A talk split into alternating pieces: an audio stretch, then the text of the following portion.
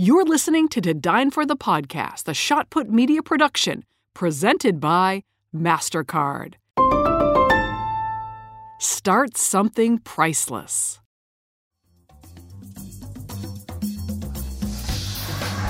What's better in life than a bottle of wine, great food, and an amazing conversation? My name is Kate Sullivan, and I am the host of To Dine For. I'm a journalist, a foodie, a traveler with an appetite for the stories of people who are hungry for more. Dreamers, visionaries, artists, those who hustle hard in the direction they love. I travel with them to their favorite restaurant to hear how they did it. This show is a toast to them and their American dream. To Dine For the podcast is brought to you by Terlato Wine Group, Lavazza, and American National Insurance. To Dine For the podcast is brought to you by Riazul Tequila, referred to as one of the best sipping tequilas on the market. It comes from the highlands of Jalisco, 7,200 feet above sea level. Riazul's agave has a higher sugar content, lending itself to a sweeter taste profile. If you are looking for a true sipping tequila with extraordinary depth after being aged two years in a cognac barrel, you'll have to try Riazul Tequila. Cheers, everyone. To Dine for the podcast is brought to you by Lavazza. Four generations of the Lavazza family have been working to perfect the art of blending coffee since 1895, with a devotion to making coffee moments special. Signature blend Lavazza Classico, with its intensely rich flavor and sweet aromatic notes, is a celebration of the Italian way of life in every cup and is available any way you brew your coffee. To Dine For the podcast is brought to you by American National, offering a broad suite of insurance solutions to protect what matters most to you. For 115 years, American National has remained committed to helping people and communities make a real difference in their lives. American National supports great local community organizations led by the kind of people you hear about on To Dine For people who are inspired to make a difference and inspire others in return. American National's philosophy is helping where it's needed helps us all. For a description of the American National companies, the products they write, and the states in which they're licensed, visit americannational.com/dine. Welcome to To Dine For the podcast, where we meet the world's most creative and innovative minds at their favorite restaurant.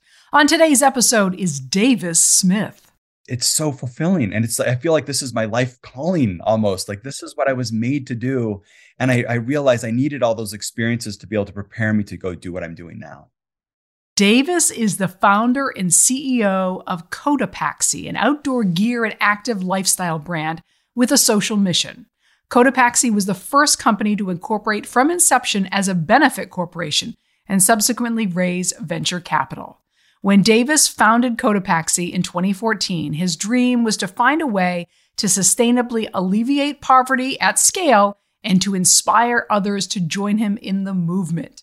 He witnessed firsthand the glaring hardship that stems from unequal access to opportunity while growing up in Latin America. Davis believes that a for profit business could be a driving force for good in the world, and there is more to business than making a profit. I can't wait for you to enjoy my conversation with Davis Smith. Davis, how are you? Great. How are you doing? Good. Thank you so much for being on To Dine for the podcast. It's great to see you this morning. Yeah, I'm so happy to be on here. This is this is exciting. Where are you coming in from? From Salt Lake City. Is that your where you call home? Yep, this is home for me. Amazing. I, that, yeah. I've only been to Salt Lake City once and I was just blown away. It's such a gorgeous place to live. It's amazing. Uh, this time of year is special too because you've got, you know, the, the valley is like all green now, the trees are, blossoming, and then you've got these white snow capped mountains like right behind us. So it's beautiful. Yeah. It is. It's stunning. It's absolutely stunning. I, I, shot an episode of To Dine For in the very beginning of December. I'd never been, and I just could not believe just from the second we landed, you know, driving out of that airport, it was just so stunning. I will say, um, so I moved here uh, nine years ago, nine and a half years ago. And eh, I mean, I think the first year or two, every time I drove up to my house, there's these towering mountains right behind. And it's just like, I think I was like jaw dropping every time, and now it starts to feel normal. But it's yes, it really is beautiful. Yeah. Yes. Okay. So I'm going to ask you what I how I begin all these podcasts, which is where is your favorite restaurant? And now that I know that Salt Lake City is home to you, you don't have to choose a place in Salt Lake City. But if you could take me to one restaurant, where would you take me? I mean, that's that's such a tough choice because there's obviously different like restaurants for different occasions. There's like we have a we have a small cabin up one of the canyons here, and nearby is a is a restaurant that I really like going to. It's nothing special, but it, it's more like almost like a diner, but it's been around for forever. And I actually have ancestors that moved to Salt Lake City in the 1800s, and they do you really? Yeah, and so they helped settle Salt Lake City, and they had a, a cabin or a first a cabin, then later a hotel up one of the canyons called. Uh, their last name was Brighton, and there's a ski resort called Brighton named after them because they had um, this land and they had a hotel up there, and you know people would come up from Salt Lake City up in their horses and carriages and to go spend a weekend or a week up in, up in the mountains. And so this restaurant was has been, really been there since uh, I don't know how long, but a long, long time. And so that one's a special one. What's it called? That one's called the Silver Fork Restaurant. So the Silver Fork in Brighton, Utah. And what would you get there, and why why do you love it so much? I mean, it's just like total diner food. It's you know, but at the same time, it's actually pretty good. But I'm actually not a huge meatloaf fan, but they have they have this meatloaf called Elmo's meatloaf, and it's like it's pretty good actually. if you're gonna go meatloaf, it's where you want to have your meatloaf. Exactly. Yeah. Well, it's funny when I, I'm, I, I promise I never scroll during an interview, but when you were talking and thinking of of the Silver Fork, I was looking up Five Seeds. Have you been to Five Seeds? Up in Park City. Yes. Yeah. I think that place is phenomenal. It's phenomenal. The Five Seeds is is one of those places where the food is not only extraordinarily healthy and farm to table and organic and all those things, but it's also just really beautifully prepared and uh, yeah. you know it, it's unassuming. And I just thought that place. I during my trip I ended up going back twice because I loved it so much. That's awesome. Yeah. yeah. This diner, uh, the Silver Fork uh, restaurant, it's in a in a, an old log cabin. So like the mm. setting it just feels like you're up in the mountains. It's a well and it's a it's a homage and a toast to your family right? It's exactly. a, you know yeah. i mean that's kind of your roots where you came from. You're you have entrepreneurial roots you have settlers roots you have you know you're kind of attached to the land in a way that probably feels real to you at this age. Absolutely. Yeah absolutely. Yeah. So that that would definitely be one. Could i throw in one other? Sure um, please so this one's a little unique. It's and it's not a great dining experience because there's actually not there's no seating. Okay. But I love this this place uh, because of what it stands for. So in Salt Lake, just a few blocks from our office, is a a Thai restaurant that was started by refugees. Wow. And it's really amazing. And uh, it's called Lan Na Thai. Okay. Lan Na Thai. Yeah. You know, there's this really great scene of, of refugee restaurants in Salt Lake City. Uh, Salt Lake has been welcoming to many uh, over 20,000 refugees over the last 20 years. Uh, a few years ago, I had my 40th birthday party, and for this party, we actually raised money for refugees, and we we catered. We had three different refugee food entrepreneurs that that came and catered this kind of celebration, and it was amazing. It was so fun. But like, there's these amazing refugees that come with nothing, and they start their entire lives over again. And there's a an organization, a nonprofit called the Spice Kitchen, that gives them kitchen space to kind of incubate their own little restaurant. And but this uh, this Thai restaurant is one of the great restaurants that's that's come out of out of that refugee food scene, and it's really really fantastic food. Thank you for sharing that. That's really a cool story, and uh, now it will be on my radar next time I I come to Salt Lake City to check out yeah. because.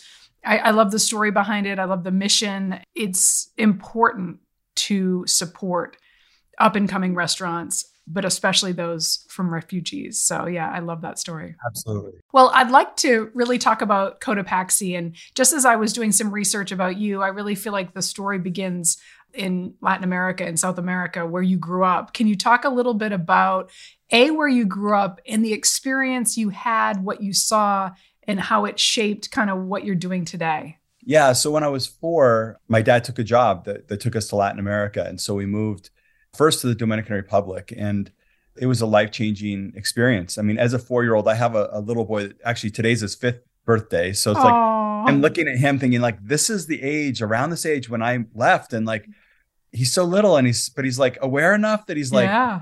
everything. I like, have a four year old too. Oh, you do? Yeah. Yeah, so I have a four year old. Yeah. Yeah, you know this age. It's such a spe- mm-hmm. it's like the best age. It is the best age. It's the funniest, the cutest things that come out of their mouths. exactly. So you first moved to the Dominican Republic. What kind of job did your dad have?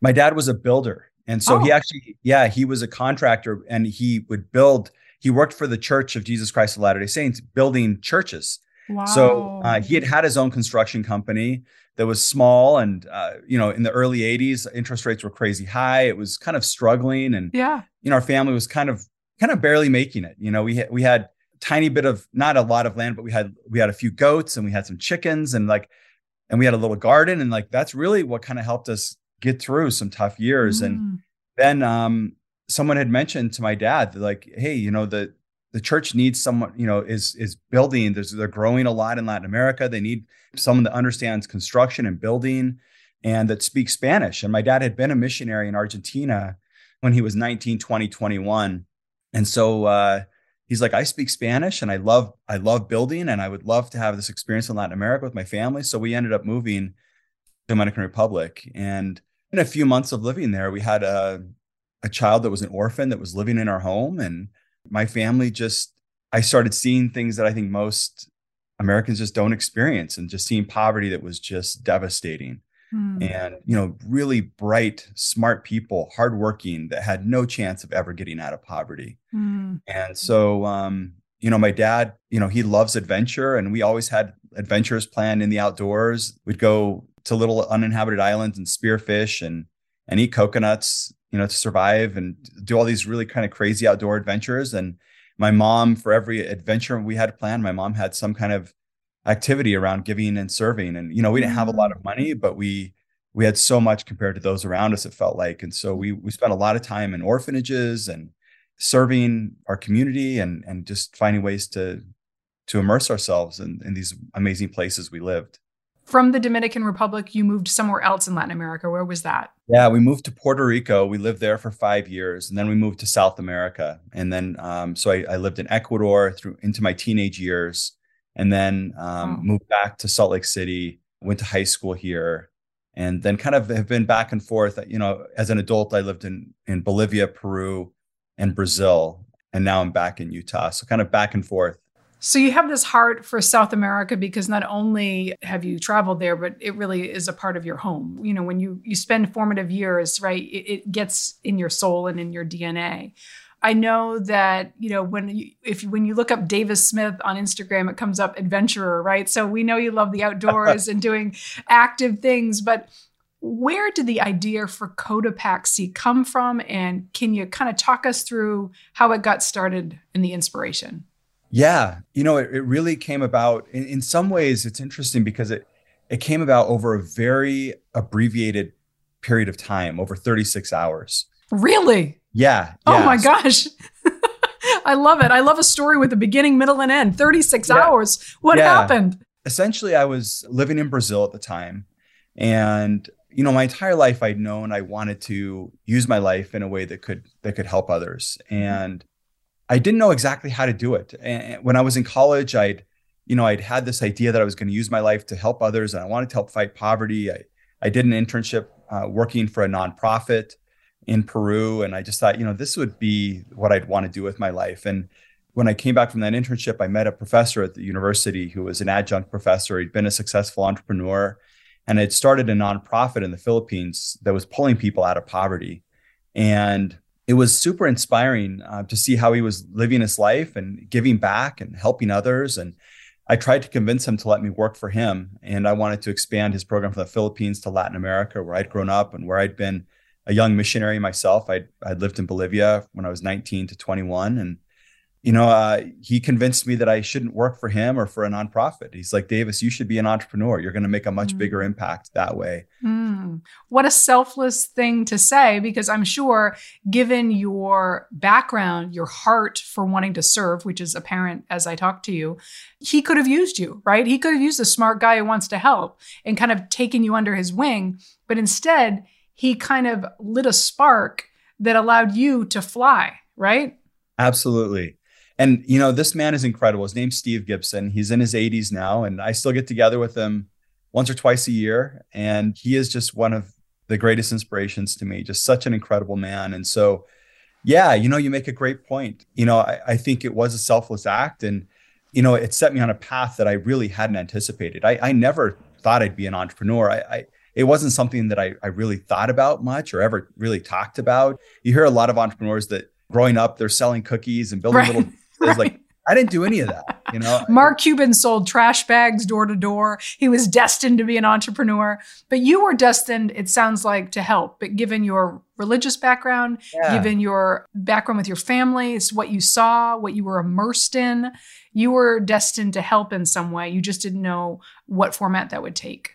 Exactly right. And so, you know, as I look back now, and I, I am entrepreneurial, and I and I look back at my childhood and I see elements of like entrepreneurial traits and things. But you know, I was I had a different childhood. I, mm-hmm. I there was no any way to go door to door and sell something, or like right. there, you know, the, in the places that I lived. And so, you're right that like embedded in me is this desire to help others. And mm-hmm. when I mm-hmm. was living in Brazil, building my last business, that was what was on my mind constantly. I was driving every day through a favela, a shanty town mm-hmm. in, in, Sao Paulo, and mm-hmm. I would see poverty and, and this wealth inequality that was disturbing to me. Mm-hmm. And I made a New Year's resolution in 2013 that I wanted to change somebody's life. I was feeling discouraged that I'd spent 10 years not figuring out how to do good. You know, I was involved in some nonprofits and stuff, but like my day to day life was about business and it just wasn't fulfilling to me. And so mm-hmm.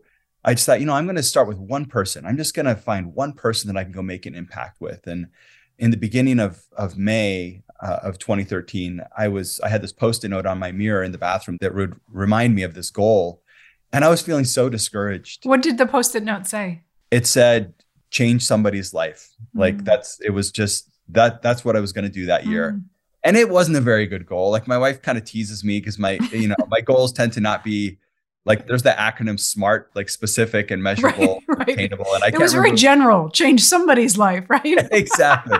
So she's like, Davis, that's just like you need to be more specific and like be, you know, something that's uh, more attainable. Like, but that was, you know, this was at the end of the day, like that, that was what was on my mind. And that's what I wanted to do. And as I was laying in bed one night, I was feeling again very discouraged, feeling frustrated that I I hadn't found this purpose in my life that I really felt I needed to figure out. And as I was laying in bed, I just I started having these ideas come to my mind, some mm. different thoughts, and I rolled over and I, I, kind of typed them into my phone, which I do often. You know, I, I, kind of type things in my phone or write them down, and then I come back to them in the, in the morning. Mm-hmm. But this one was different. The ideas just came so strongly, and I was just flooded with these ideas, and I couldn't sleep. So I finally got out of bed. I sat on the couch with my computer, and I, I ended up just writing these ideas as they were coming to me. And I spent the entire night, the entire next day, and the entire following night on this couch. And I, in those 36 hours, I took detailed notes and I have everything from the early ideas of, of our launch event, which was this quest, we called it the Questival, this 24 mm-hmm. hour adventure race that we mm-hmm. did, the name Cotopaxi, our slogan Gear for Good. We'll have more on this conversation in just a minute. But first, thank you to our sponsors. Ryan Reynolds here from Mint Mobile. With the price of just about everything going up during inflation, we thought we'd bring our prices down. So to help us, we brought in a reverse auctioneer, which is apparently a thing. Mint Mobile unlimited premium wireless. Have to get 30, 30, bit to get 30, bit to get 20, 20, 20, bit to get 20, 20, bit to get 15, 15, 15, 15 just 15 bucks a month. So, Give it a try at mintmobile.com/switch. slash $45 up front for 3 months plus taxes and fees. Promo for new customers for limited time. Unlimited more than 40 gigabytes per month slows. Full terms at mintmobile.com. Since 2013, Bombas has donated over 100 million socks, underwear, and t-shirts to those facing homelessness if we counted those on air, this ad would last over 1,157 days. But if we counted the time it takes to make a donation possible, it would take just a few clicks. Because every time you make a purchase, Bombas donates an item to someone who needs it. Go to bombas.com slash ACAST and use code ACAST for 20% off your first purchase. That's bombas.com slash ACAST, code ACAST. To Dine For the podcast is brought to you by American National offering a broad suite of insurance solutions to protect what matters most to you.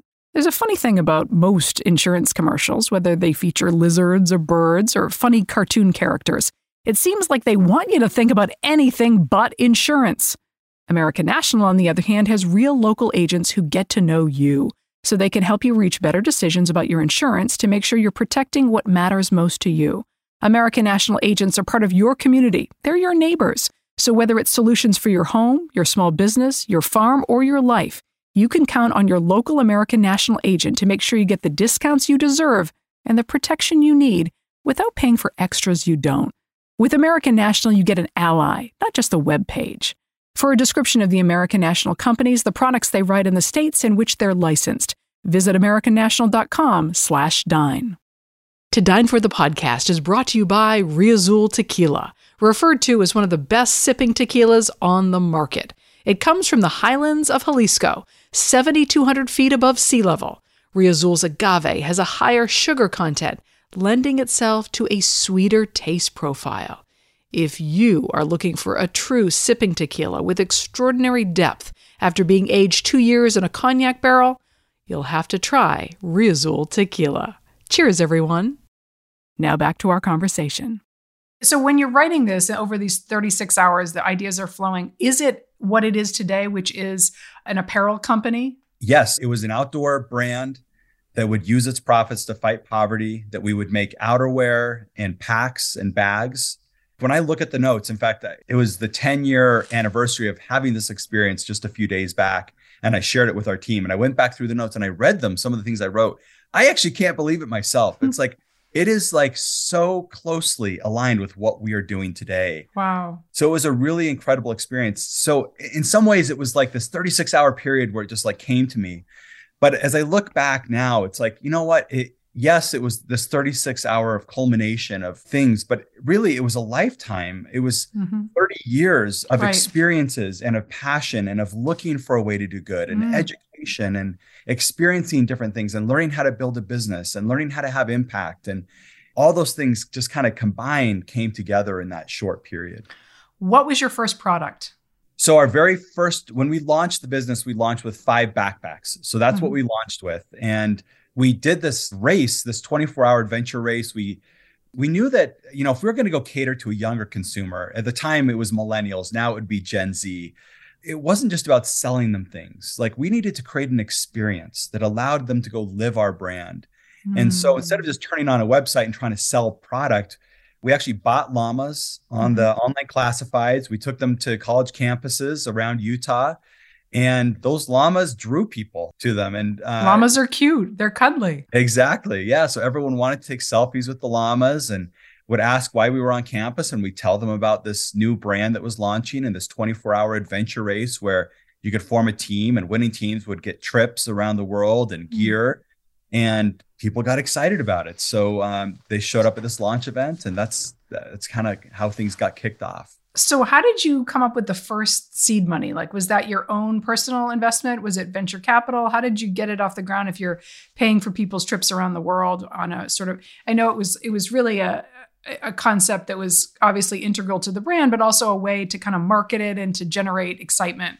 Yeah. So the first the first little bit of money, I mean, I didn't have much money because a lot of my what I had was tied up in my other business that I w- that I had just left. And what was the other business? We never touched on that. Yeah, it was a business called baby.com.br. It was an e-commerce business in Brazil that sold baby products. And okay. It was Brazil startup of the year in 2012. It was it grew very very quickly. We went from four employees to 300 employees in like 18 oh my gosh. months. Yeah. So if it was doing so well, if that company was doing so well, why did you want to do something else? Well, there is a longer story here. And, uh, can you can you encapsulate it into two yes, sentences? I can. So essentially, what I learned was like I can't take a business that did not have purpose and then and go tell my investors, by the way, you guys invested all this money in this business, but I want to start giving away money to mm. fight poverty they'd be mm. like no like that's not how this works like this is our business too like you need to give us a return and then sure. if you want to go give away money go use your own money to oh that's you that's a really great lesson so when you have a, an, an idea like you have with Cotopaxi, it has to begin at the very beginning and everyone has to be on board. It has to be transparent. So the whole team and everyone knows what it's about. That, you know, part of this business is about a philanthropic mission Whereas, you know, you can't start a company and it's not part of the ethos and then I mean you can, but it's it's going to be a different it's a different animal here. Yes, hey, that's exactly right. Like you can do it. And in fact, I have an example my very first business.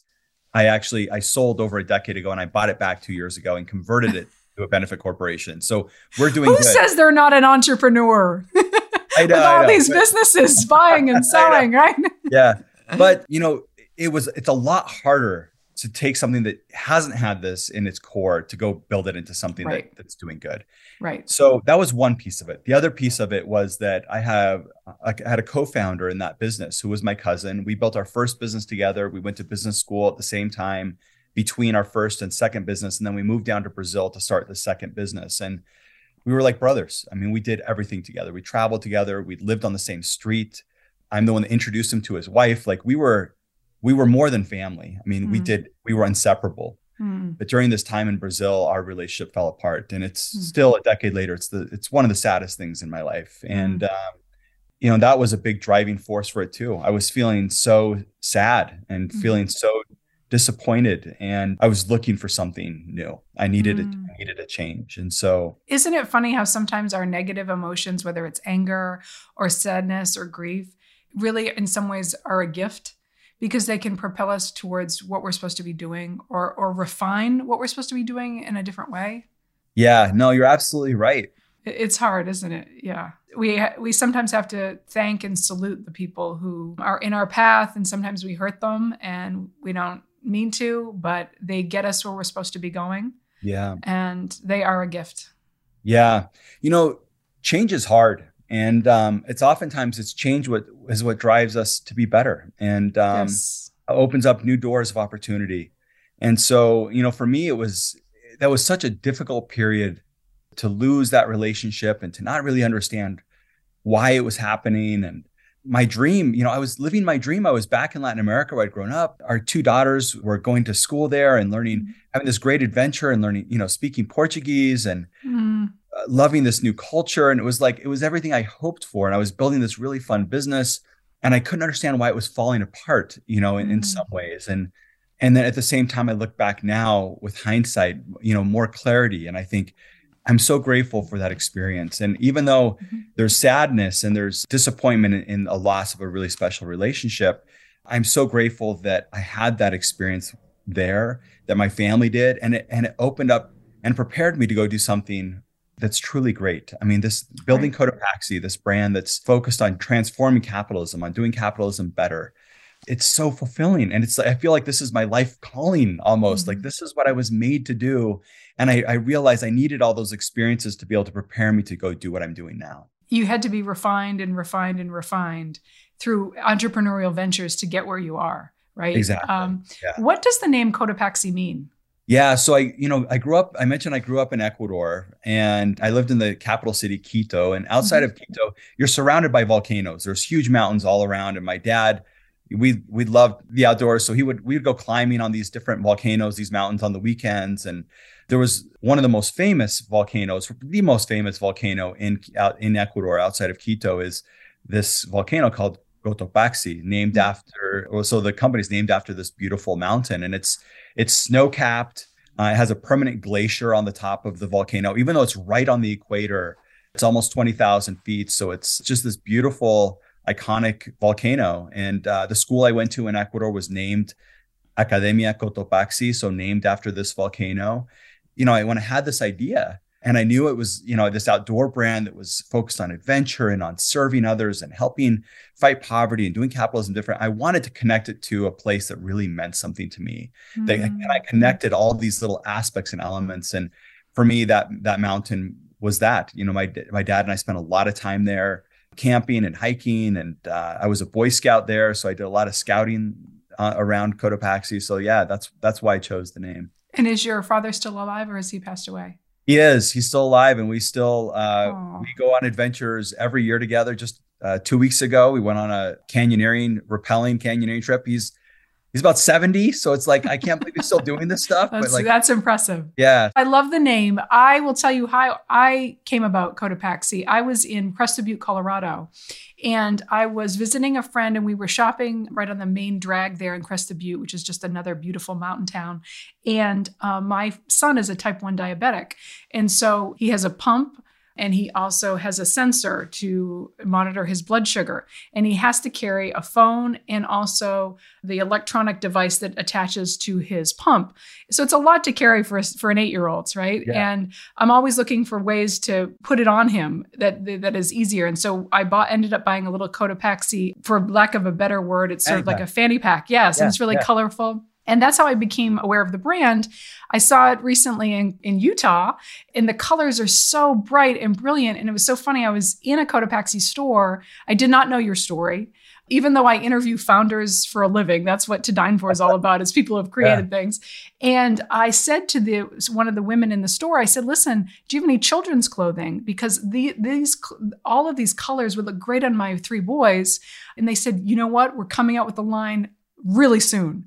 And so it was like I was like one step ahead of Cotopaxi. I was like, oh great, this is amazing. And so, you know, after that conversation, I started to do a little digging. So I'm so glad that this brought me to you because it's really fascinating to hear kind of your journey to bring this to life. Will you explain to people how Cotopaxi does good. And it's actually kind of multi pronged because, as you said, you are trying to reinterpret capitalism, but you Yeah. also have a social mission and an environmental impact and ethos that's very central to your brand.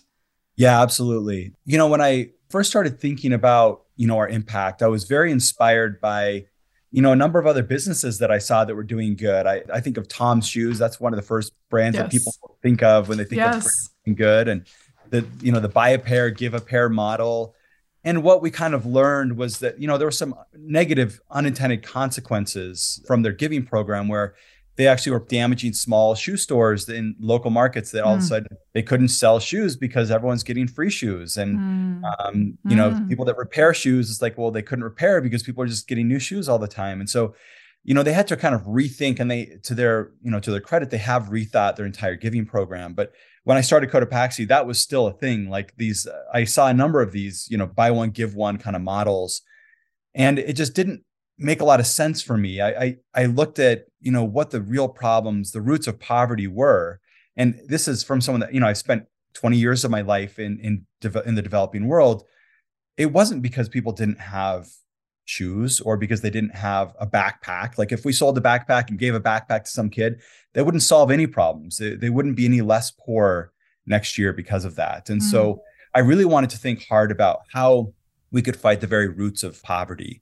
And so we identified in fact in that 36 hours i, I, I documented Wow. uh, our, our three pillars which are uh, education healthcare and livelihoods and so that's where we focus our efforts is in some of the poorest communities in the world. Uh, and we know that if we can tackle those three pillars then we can help eradicate poverty. And it is a complex giving model. It's not as easy to explain as buy a pair give a pair. But you know we donate a percentage of our revenues into a, a, foundation the cotopaxi foundation then we give grants. We we give money to nonprofits around the world focused on those pillars and that's one of the ways we have impact. And so with that foundation work, we've assisted 3.8 million people living in poverty Wow.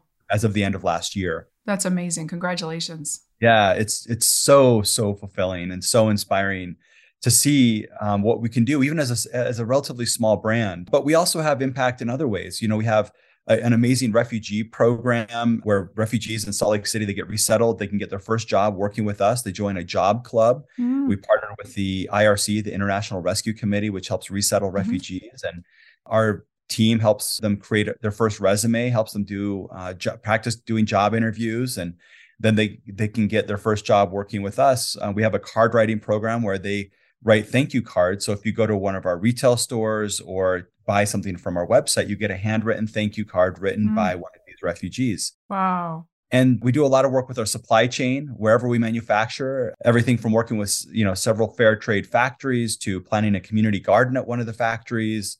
We have computers and computer classes for the children of sewers at one of the factories. So there's not like one specific model we follow for every factory. We go to each factory and we learn where we can have an impact. And you know, so everyone's a little bit unique and different. And then, of course, you mentioned the sustainability piece, mm-hmm. which is, you know, 97% of all of our product today is made of one of the three R's remnant, recycled, or responsibly made. And so mm. a huge amount of our product is made of remnant. Like your son's fanny pack, mm-hmm, mm-hmm. it's very colorful. It's made mm-hmm. of leftover fabrics from other outdoor brands that use our same factories. And so we're wow. able to use all these leftovers instead of creating new virgin plastics, polyesters. We actually are able to use stuff that's already been created that, that's going to go to waste and be able to use that to make product. And so that's kind of the, the high level impact work we're doing. I know, and we could get more, much more granular on all of those three pillars. I, am curious, how do you feel like you've changed since that 36 hour barrage of thoughts as you wrote everything down? Uh, which, I mean, some could say, people of faith would say that is like a, a strike of inspiration. As you also alluded to, it's also the culmination of all your experience in life leading to that moment. How do you feel like now that you have seen all these stores and you've brought this brand to life and it's thriving what is the biggest takeaway on your life? Yeah this is a really this is a really nice question. I think there's a few things that i kind of take away as i look at the last 10 years. Number one for me it was it was a spiritual experience i don't know how else to explain it and i am a religious person but it was a spiritual experience for me and what I think I, I, learned there was that like sometimes in, in our lives, like we don't know exactly the path we're supposed to go down. We might feel discouraged at moments or have things that just are not going right. But I believe in a higher power. And I believe that while I didn't understand my path, God did. Mm-hmm. And as I relied on him through prayer, through meditation, through these other th- things that I believe are so healthy, whether you're religious or not, mm-hmm. it guided me down this better path. Mm-hmm. I think I've I've learned over the last ten years to rely more on that um, than I did. I think in the in in my past, and mm-hmm. so that's been really great.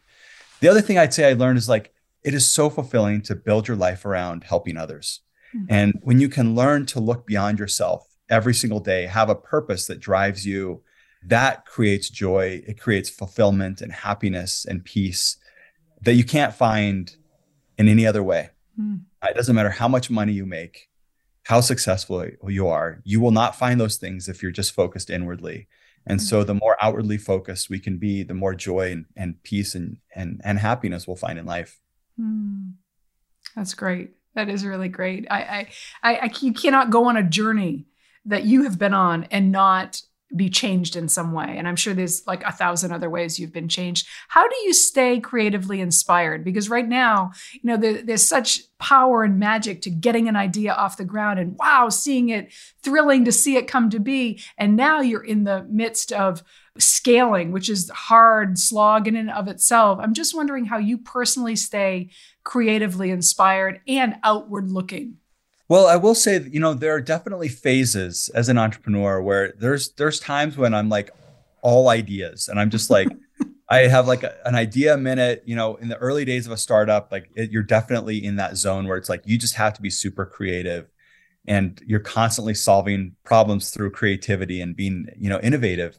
I felt the same way in 2020. Uh, you know, we were six years into our business and the pandemic began, and mm. it was a very, very scary time. You know, we had to close our retail stores, and for a time, no one was even buying online. Like, right. it, you know, it was uh, all of our retail partners were shutting their doors, and it was like I don't even know if we'll survive. Like, this right. was uh, it was crazy and touch and go for sure. Yes, and I for several weeks, like all I did was come up with ideas innovative ideas of how we could survive. And mm. I encouraged our team to do the same thing, find ways that we could all just innovate and solve problems together. And I really love that. But I have, but I have to say, it's not something that happens every day. Even as an entrepreneur, it's, you know, it's a lot of my day to day is not coming up with new ideas. It's refining and improving systems that we have and scaling something that already works.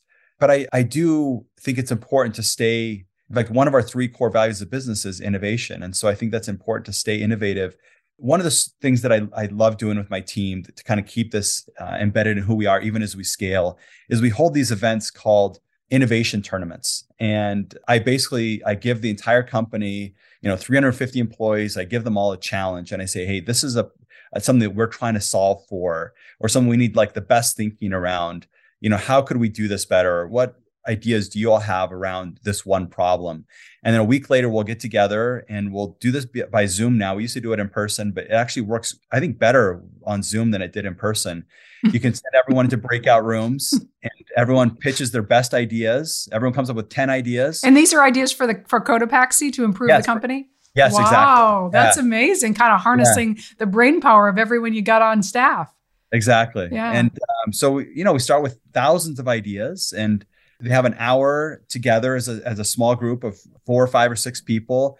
They put together, they choose their favorite idea, they put it together in one slide in 60 seconds. They pitch it to the whole company. Oh, wow. And over a couple hour period, we like, we end up taking these thousands of ideas and we narrow them down to our top two or three ideas. We vote and we kind of, it's a super fun process. And we end up with these really great ideas. And a few of the learnings there, it's like number one, some of the best ideas come from people you'd never expect. Sure. One of the winners of one of our, our tournaments was this young woman, like 19 years old, working in our warehouse, picking and pulling boxes. And she won the best product idea. Oh my gosh. And so I love this. I love that it signals to the whole company. It's like no matter where you are, no matter what stage in your career, no matter what your responsibilities are, you can have great ideas that we want to hear mm. and we want to innovate. And so, like, talk to us and share those. And so, it creates this culture of, of innovation. And so, that's one of the ways that we stay innovative within the company. What advice would you give yourself, Davis, um, on those very first few weeks of Cotopaxi? Or maybe more specifically, what advice would you give uh, an entrepreneur just getting started, knowing what you know now? What's your What's your best advice? Yeah, so I, would say one of the best pieces of, of advice I could give a young entrepreneur would be this. A lot of times, entrepreneurs they're willing to, to risk everything to go start something, and they're willing to give all their money, all their time, years of their life to some idea. But what I've found is like very few entrepreneurs are disciplined enough in the very beginning of the ideation process before they even jump into their idea. Like, how are you choosing the idea you're going to go dedicate your life to? You're going to spend all your money, all your time, years of your life to this idea. Make sure that it's your it's the very best possible mm-hmm. idea. So run a process, you know, just like that innovation tournament.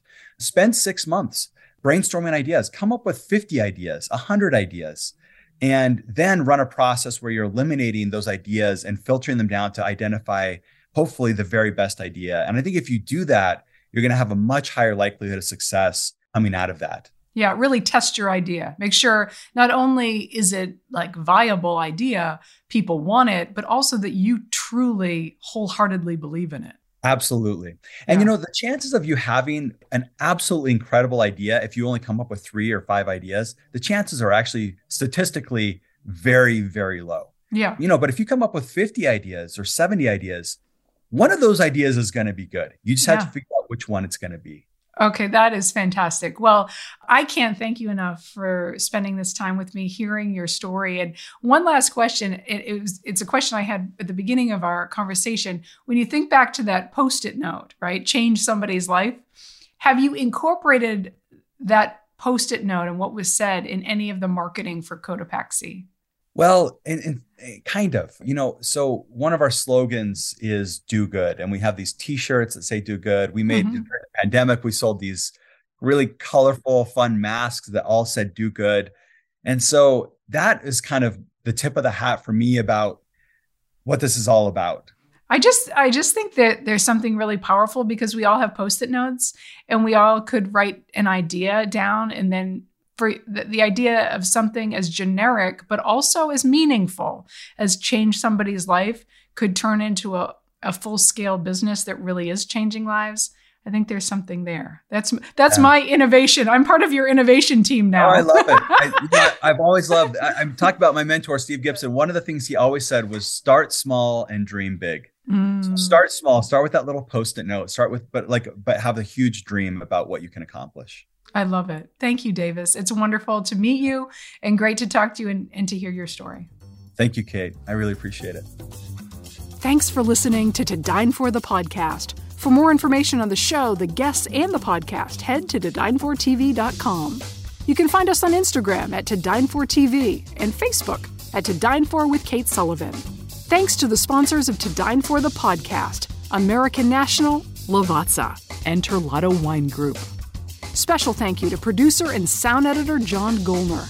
To the loyal followers of this program, cheers! Stay hungry and stay inspired. I'll see you back at the table soon.